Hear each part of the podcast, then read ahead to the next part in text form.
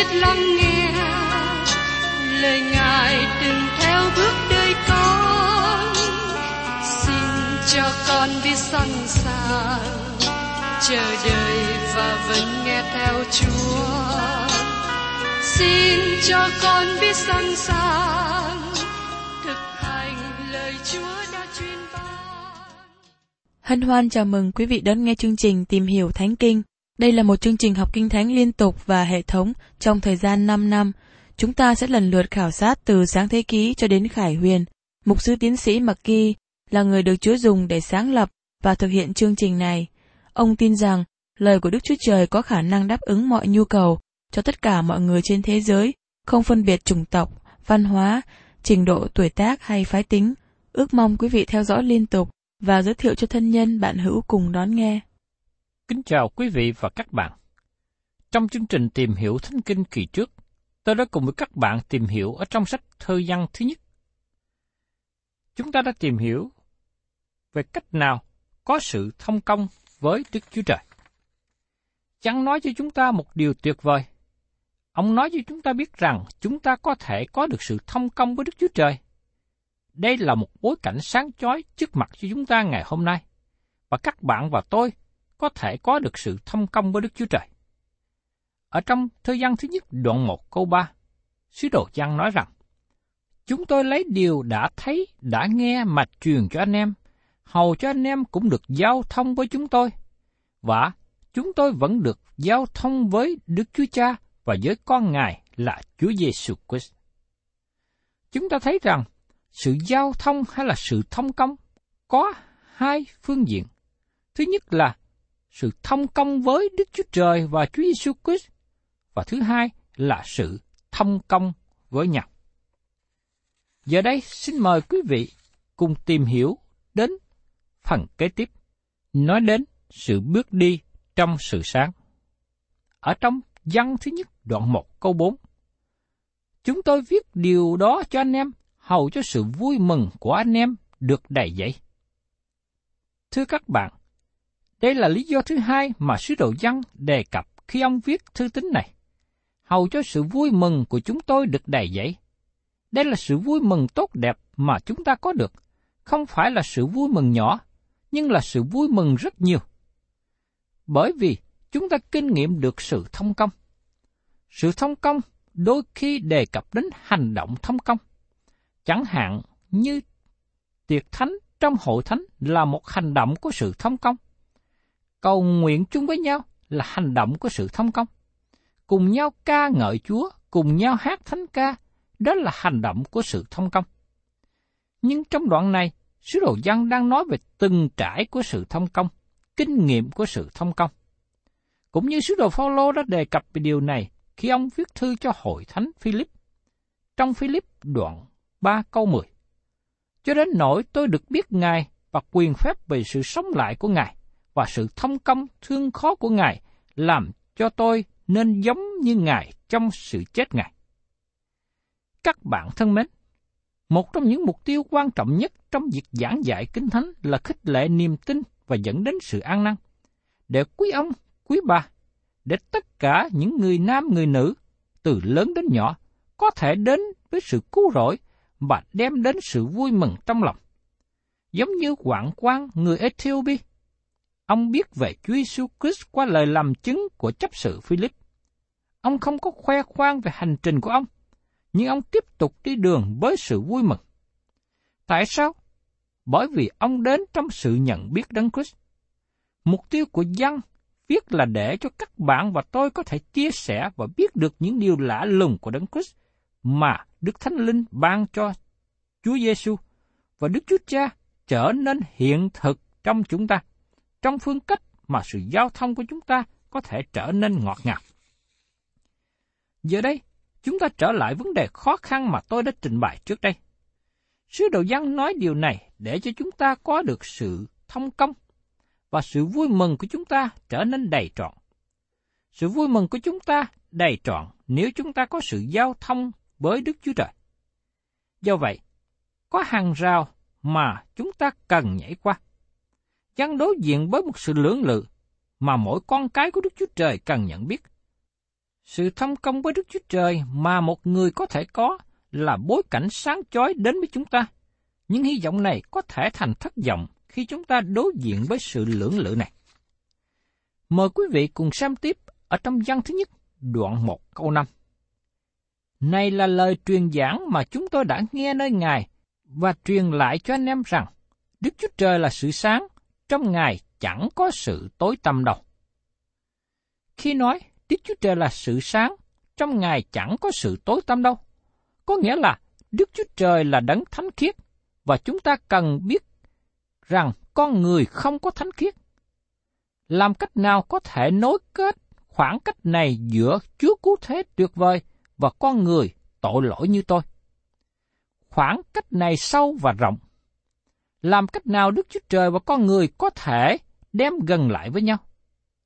Chính ông Job đã kêu lên, chẳng có một người nào phân xử giữa chúng ta, đặt tay trên hai chúng ta. Ở trong Job đoạn 9 câu 33. Ông Job mong ước có một người nào nắm tay của ông và nối lại với Đức Chúa Trời. Trong tiên tri Esai nói rằng, Đức giê va phán, ý tưởng ta chẳng phải ý tưởng các ngươi, đường lối các ngươi chẳng phải đường lối ta. Trong Esai đoạn 55 câu 8, làm cách nào một người tội lỗi có thể đi đến với Đức Chúa Trời? Văn nói cho chúng ta rằng Đức Chúa Trời là sự sáng, đây là một định nghĩa về Đức Chúa Trời. Như tôi đã chia bố cục của thư văn ra làm ba phần, mỗi phần với một định nghĩa về Đức Chúa Trời. Thứ nhất, Đức Chúa Trời là sự sáng. Thứ hai, Đức Chúa Trời là tình yêu thương. Và thứ ba, Đức Chúa Trời là sự sống. Nhưng làm cách nào chúng ta được sự thông công với Đức Chúa Trời? Nhìn sơ qua, nếu chúng ta có thể làm một trong hai cách, chúng ta có thể đem Đức Chúa Trời xuống bằng với mức độ của chúng ta, hay chúng ta có thể đem con người lên với mức bằng với Đức Chúa Trời. Cả hai điều này không thể nào thực hiện được, và con người đã thử điều này. Chăng chỉ cho chúng ta không thể nào thực hiện được điều thứ nhất, và sau đó cho chúng ta định nghĩa về Đức Chúa Trời. Đức Chúa Trời là sự sáng. Tôi được nói các nhà khoa học hiện thời vẫn không biết sự sáng là gì. Ánh sáng là một năng lượng hay là một thể chất? Sự sáng là gì? Nguồn năng lượng là một điều. Nhưng khi các bạn mở đèn điện trong phòng, sự tối ẩn trốn trong góc và trở thành sự sáng. Điều gì đã xảy ra? Điều gì đã đi ra đến góc phòng và làm cho sự tối tăm biến mất? Điều gì đã đẩy sự tối đi? Bởi vì khi tắt đèn trên trần nhà, sự tối tăm trở lại ngay. Vì thế, sự sáng là gì? Khi sứ đồ dân nói Đức Chúa Trời là sự sáng, ông tỏ bài nhiều khía cạnh về thân vị của Đức Chúa Trời. Dầu rằng sự sáng không nói hết tất cả những mỹ đức của Đức Chúa Trời, nhưng nó nói rất nhiều về Ngài. Trước nhất, sự sáng nói về sự vinh hiển, rực rỡ, tốt đẹp và sự lạ lùng của Đức Chúa Trời.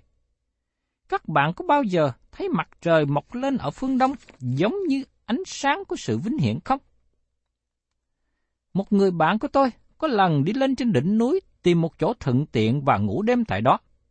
Khi hừng đông đến, bạn của tôi đứng đó nhìn xem mặt trời mọc lên. Tôi hỏi anh ta làm gì trong buổi sáng đó. Anh nói rằng, tôi nhìn Đức Chúa Trời tạo dựng nên một ngày mới. Thật là hứng thú khi ở trên núi để nhìn xem Đức Chúa Trời làm nên một ngày mới. Đột nhiên, mặt trời mà hiện ra ở chân trời, và sau đó chiếu ra sự sáng vinh hiển. Nhưng tôi phải thú nhận rằng, nó trở nên rất nóng ở trong ngày đó như mặt trời là một điều tuyệt vời. Đức Chúa Trời là sự sáng. Sự sáng này tỏ bài sự đẹp đẽ, rực rỡ và vinh hiển của Đức Chúa Trời. Một đặc tính nữa của sự sáng đó là sự tỏ bài. Sự sáng có thể được thấy, nhưng nó cũng tự phân tán. Nó chiếu sáng trong sự tối tăm. Nó tỏ bài ra. Nó chỉ cho tôi thấy bàn tay của tôi. Tôi đang cầm sách và tôi thấy bàn tay của tôi có bụi dơ trên đó và tôi đem bàn tay tôi đi rửa. Nếu không ở trong sự sáng, tôi không thấy sự dơ bẩn này. Sự sáng này cũng tỏ bài tỳ vết và không thánh khiết. Tiến sĩ Traffer thường nói như vậy. Tội lỗi kính dấu của chúng ta ở dưới thế gian này được mở ra trên thiên đàng. Tội lỗi của chúng ta ở trước mặt Ngài bởi vì Đức Chúa Trời là sự sáng. Sự sáng cũng nói về sự trong sạch của Đức Chúa Trời và sự thánh khiết, sự không tội lỗi của Đức Chúa Trời. Khi Đức Chúa Trời di chuyển, không tạo ra một bóng đen nào, bởi vì Ngài là sự sáng. Đức Chúa Trời trong sạch, sự sáng của mặt trời thật sự là chất tẩy cho trái đất này. Nó không những ban cho sự sáng, nhưng cũng ban cho sự rửa sạch nữa. Nhiều phụ nữ đem áo khoác của mình ra phơi ngoài nắng cho nó sạch, cho hết đi mùi hôi. Mặt trời là một chất tẩy rửa, sự sáng là sự trong sạch của Đức Chúa Trời. Sự sáng cũng hướng dẫn con người, nó chỉ con người đường đi. Sự sáng ở trên trời dẫn con người đến sự vững tin. Nó giúp con người sự can đảm để đi tới. Đức Chúa Trời là sự sáng, và giờ đây, để tôi xin nói với các bạn một thái cực khác biệt. Sự tối tâm thật sự chối bỏ sự sáng. Sự tối tâm không những đối nghịch với sự sáng mà còn thù địch với sự sáng. Sự sáng là sự thánh khiết của Đức Chúa Trời, trực tiếp đối nghịch với bóng tối tội ác và sự rối loạn của thế gian. Giờ đây chúng ta được đặt trong sự lưỡng lự. Tôi chỉ là một tạo vật nhỏ ở dưới trái đất này và đầy tội lỗi. Nếu tôi muốn biết sự thật, tôi là một người hoàn toàn hư hỏng, suy đồi. Nếu không nhờ ân điển cứu rỗi của Đức Chúa Trời, tôi là người không ra chi, nhưng chỉ là một tạo vật chống nghịch với Đức Chúa Trời. Không có một điều gì tốt trong tôi cả. Đức Chúa Trời đã nói rõ điều đó. Ngài không tìm thấy một điều gì tốt trong con người. Như sứ đồ Phaolô đã nói ở trong Roma đoạn 7 câu 18. Và tôi biết điều lành chẳng ở trong tôi đâu, nghĩa là trong xác thịt tôi, bởi tôi có ý muốn làm điều lành nhưng không có quyền làm trọn. Và ông nói tiếp ở trong Roma đoạn 3 câu 10, chẳng có một người công bình nào hết, dẫu một người cũng không. Phaolô nói chúng ta biết rằng sự chống nghịch ở trong lòng. Roma đoạn 8, câu 6 đến câu 7, ông diễn đạt tiếp. Và chăm về xác thịt sanh ra sự chết, còn chăm về thánh linh sanh ra sự sống và bình an. Vì sự chăm về xác thịt nghịch với Đức Chúa Trời, bởi nó không phục dưới luật pháp Đức Chúa Trời, lại không thể phục được. Chúng ta đang sống trong thế giới ngày nay mà nó chống nghịch với Đức Chúa Trời toàn năng. Đức Chúa Trời là đấng thánh khiết, tôi là tội nhân. Tôi được cứu rỗi bởi ân điển. Nhưng cách nào mà tôi biết tôi có sự thông công với Đức Chúa Trời? Cách nào mà tôi bước đi với Ngài? Con người cố gắng làm điều này qua ba phương cách khác nhau mà nó được trình bày tại đây. Và hai trong ba cách này là sai. Có thể nào hạ Đức Chúa Trời xuống bằng với mức độ của con người không? Bây giờ mời quý vị cùng xem tiếp ở trong thư văn thứ nhất, đoạn 1 câu 6. Ví bằng chúng ta nói mình được giao thông với Ngài mà đi trong sự tối tăm, ấy là chúng ta nói dối và không làm theo lẽ thật. Sứ đồ Giăng nói rằng, ví bằng chúng ta nói mình được giao thông với Ngài. Có nhiều người tuyên bố rằng họ có sự giao thông với Đức Chúa Trời, trong khi thật sự họ không có. Ấy là chúng ta nói dối và không làm theo lẽ thật. Các bạn có hiểu những gì Giăng đang nói trong câu này không? Ông nói hơi nặng. Các bạn có nghĩ như vậy không? Ông nói rằng, chúng ta là người nói dối.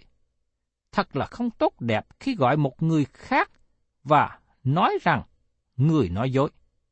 Giăng nói rằng, nếu các bạn nói các bạn có sự thông công với Đức Chúa Trời, và các bạn đi trong sự tối tâm, đó là đi trong tội lỗi. Các bạn là người nói dối.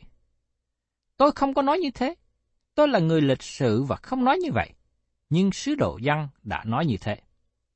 Chúng ta thường nghĩ sứ đồ văn giống như một phụ nữ mềm yếu. Tôi không biết là tin đồn này hay là suy nghĩ này khởi sự bằng cách nào và cho văn là người như thế. Nhưng bắt đầu vào thời Trung Cổ, khi mà các nhà họa sĩ vẽ hình văn với tóc quăng. Tôi nghĩ rằng nhà họa sĩ này có ý nghĩ về tóc quăng từ sự kiện cho rằng văn được gọi là sứ đồ của tình yêu thương. Nhưng Chúa Giêsu không bao giờ gọi ông văn như thế.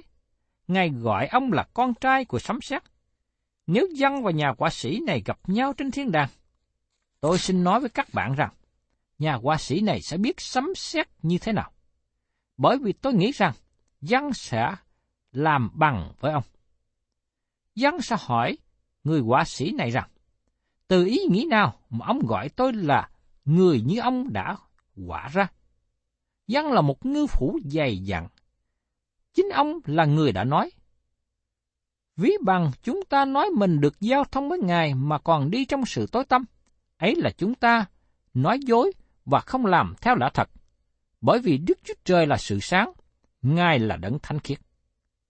Các bạn thân mến, nếu các bạn bước đi với Đức Chúa Trời, các bạn cần bước đi trong sự sáng. Nếu có tội lỗi nào trong đời sống của các bạn, các bạn không đang bước đi với Ngài. Các bạn không thể đem Đức Chúa Trời xuống bằng với mức độ của các bạn. Mời quý vị cùng xem tiếp ở trong văn đoạn 1 câu 7. Nhưng nếu chúng ta đi trong sự sáng, cũng như chính Ngài ở trong sự sáng, thì chúng ta giao thông cùng nhau, và quyết của Đức Chúa Giêsu con Ngài làm sạch mọi tội chúng ta. Nhưng nếu chúng ta đi trong sự sáng, đó là nếu chúng ta đi trong lời của Chúa. Tiến sĩ Harry Ironside nói về sự lộn xộn tâm trong tâm trí của ông liên hệ đến câu này. Xin chú ý rằng, sự rửa sạch của quyết tùy thuộc vào sự bước đi của chúng ta trong sự sáng. Ông đọc xuyên qua câu này. Nhưng nếu chúng ta đi trong sự sáng, cũng như chính Ngài ở trong sự sáng, và quyết của Chúa Giêsu, con Ngài làm sạch mọi tội chúng ta.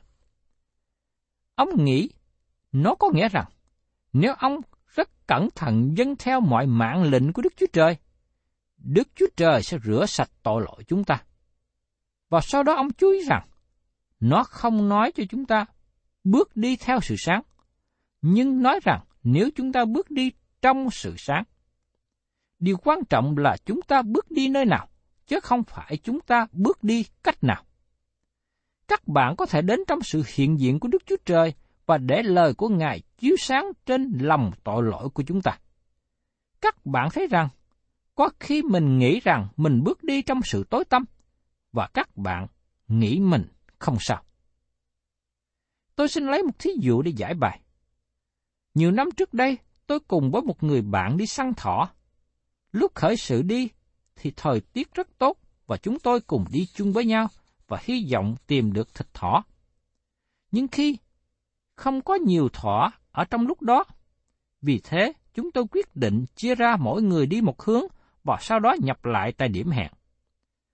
Khi tôi tiếp tục đi, thì trời bắt đầu muốn mưa và sau đó có dấu hiệu mưa lớn sắp đến.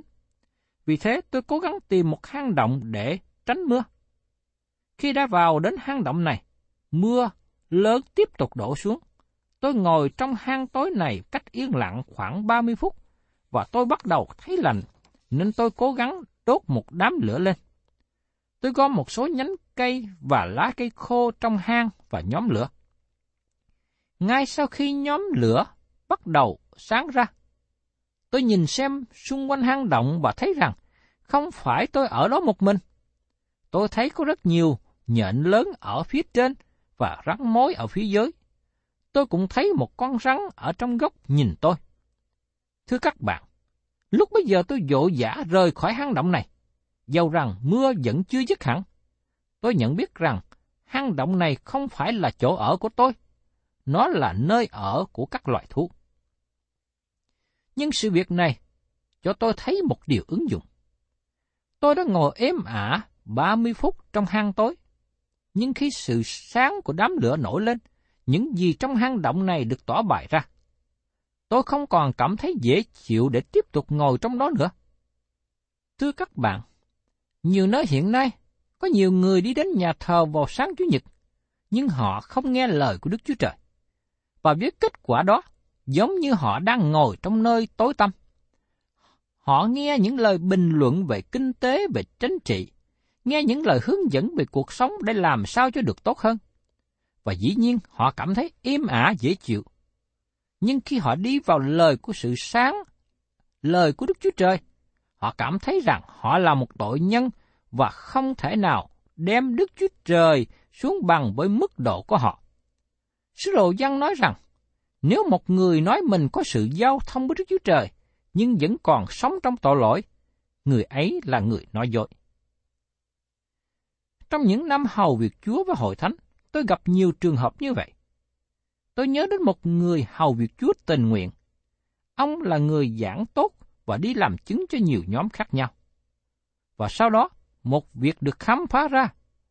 Ông đã phạm tội tà dâm. Ông sống lén lút với một phụ nữ khác. Khi sự việc bại lộ, nó làm tổn thương đến danh Chúa. Do vậy, người đàn ông này vẫn còn nói rằng ông còn mối thông công với Chúa. Tôi nhận thấy rằng ông sống trong những ngày mà tiêu chuẩn đạo đức thay đổi rất nhiều, và nhiều người cố gắng hợp lý hóa tội lỗi của họ, và cố gắng giải thích phương cách mà họ hành động. Nhưng họ không thể đem Đức Chúa Trời xuống bằng với tiêu chuẩn của họ, bằng với mức độ của họ. Nếu các bạn muốn sống trong tội lỗi, Đức Chúa Trời không có sự thông công với các bạn. Nếu các bạn nghĩ khác hơn, các bạn đang làm cho mình trở nên ngu dại bằng cách dùng tâm lý học để làm cho nó có vẻ tốt đẹp bên ngoài. Khi tôi giảng về đề tài này, có một số người nghe mà nói rằng, một sư có ý muốn nói hiện nay có một số người giả hình trong hội thánh. Tôi nói rằng, đó là thực tế như vậy, bởi vì có nhiều người công bố rằng, tôi có sự thông công với Đức Chúa Trời, nhưng trong khi đó họ đang đi trong bóng tối họ đang phạm tội, và sứ đồ dân nói rằng họ là những người nói dối.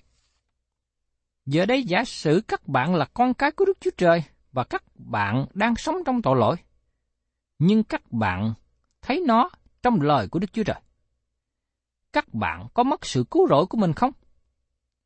Sự sáng trong phòng làm việc của tôi tỏa ra. Tôi nhận thấy có một vết dơ trên bàn tay của tôi. Tôi đi và rửa vết dơ đó Sứ đồ Giăng nói rằng, huyết của Chúa Giêsu con Ngài làm sạch mọi tội chúng ta. Từ ngữ rửa sạch này được viết trong thì hiện tại. Huyết của Đấng Christ giữ cho chúng ta được sạch khỏi mọi tội lỗi.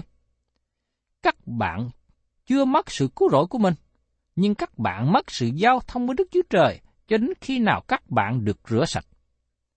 Các bạn thấy rằng, Giăng đang nói về lẽ thật gia đình. Trong thời điểm hiện nay, có những sự nhấn mạnh rộng rãi trên những điều mà chúng ta gọi là lẽ thật cơ thể. Một số người dấp chân vào lần đầu tiên và tiếp tục rơi vào quá sâu, và cuối cùng họ lại nhấn mạnh quá đáng. Sự thật về cơ thể là điều lớn lao, và đó là một phần quan trọng trong sự dạy dỗ của Tăng ước. Nhưng lẽ thật gia đình cũng quan trọng. Nếu các bạn ở trong gia đình của Đức Chúa Trời và phạm tội trong đời sống, Đức Chúa Trời không đối xử với các bạn giống như tội nhân ở ngoài đấng Christ, nhưng Ngài đối xử với các bạn giống như con cái không vâng lời. Ngài đem các bạn đến nơi sửa phạt. Và xin nhớ, trường hợp Ngài đã sửa phạt David và nhiều người khác. Các bạn thân mến, cố gắng của chúng ta nhằm để đem Đức Chúa Trời xuống bằng với mức của chúng ta sẽ không có hiệu quả. Do vậy, đây là phương cách nhiều người thường dùng để nối khoảng cách giữa Đức Chúa Trời thánh khiết và con người tội lỗi. Tôi sẽ cùng với các bạn tìm hiểu tiếp về những phương cách nữa trong sự giải bài của lời Chúa về mối quan hệ giữa Đức Chúa Trời và con người. Thân chào tạm biệt quý vị và xin hẹn tái ngộ cùng quý vị trong chương trình Tìm hiểu Thánh Kinh kỳ sau.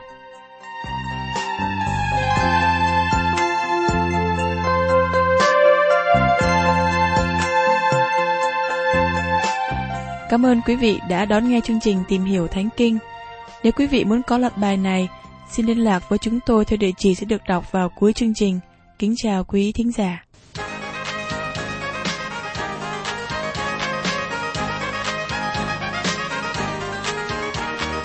tôi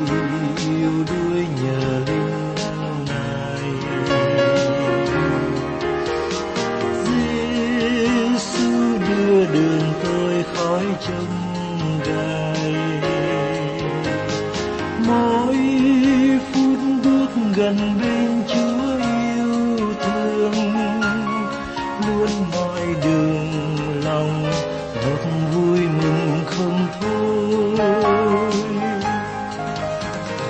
Đi với Chúa lòng luôn an bình. Giêsu Christ là chân lý mưa